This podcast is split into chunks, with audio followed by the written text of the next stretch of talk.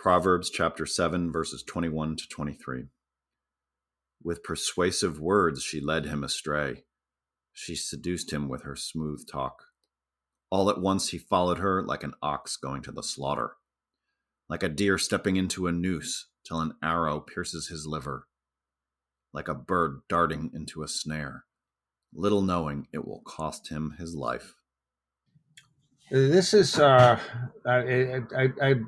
wrote something about it, but I also wrote something that sort of extemporaneously, and it said, absent the guiding hand of the Holy Spirit, we lose the power of discernment to discern. Mm. And soon enough, we begin to confuse mere lust with genuine love.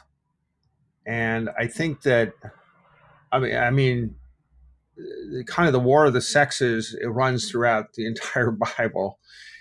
Samson and Delilah just are one example. But in Proverbs, there's an awful lot about the conflict. And this is obviously within the context of a fallen world.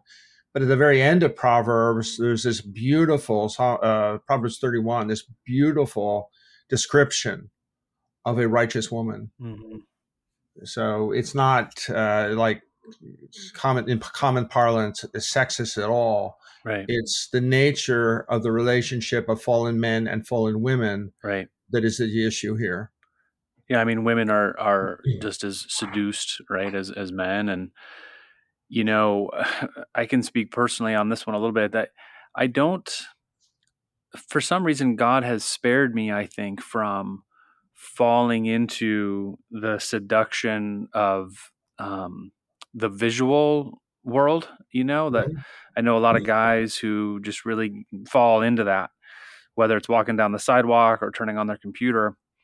But I find myself more seduced even by my own imagination, the things I think about, the desires of my heart, where my mind wanders. That's really where sin and the power of Satan can draw my mind and my heart away from the love of God.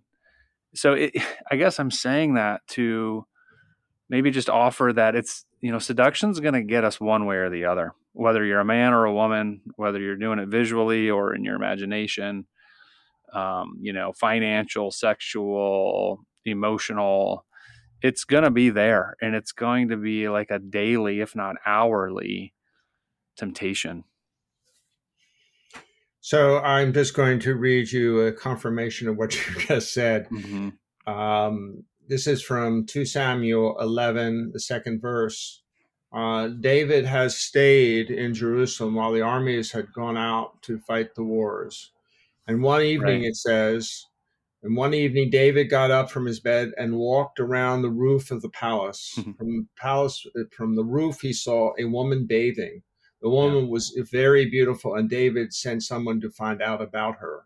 Yeah. The man said, she is Bathsheba, the daughter of Eliam and the wife of Uriah the Hittite. Then David sent messengers to her. She came to him and he slept with her. And it goes on from there. Yep. The consequences of that one act, which is, I mean, going to what you were talking about, the visual, the power of the visual is not to be underestimated. Mm. The power of a beautiful woman, she may not be trying to seduce anybody, but it's so powerful to men that even somebody as righteous as David, as a good king as David, a man after God's own heart, even pushes that aside, and it ends up not only with adultery and murder, but also the subtle decline of the kingdom. Yep. Wow.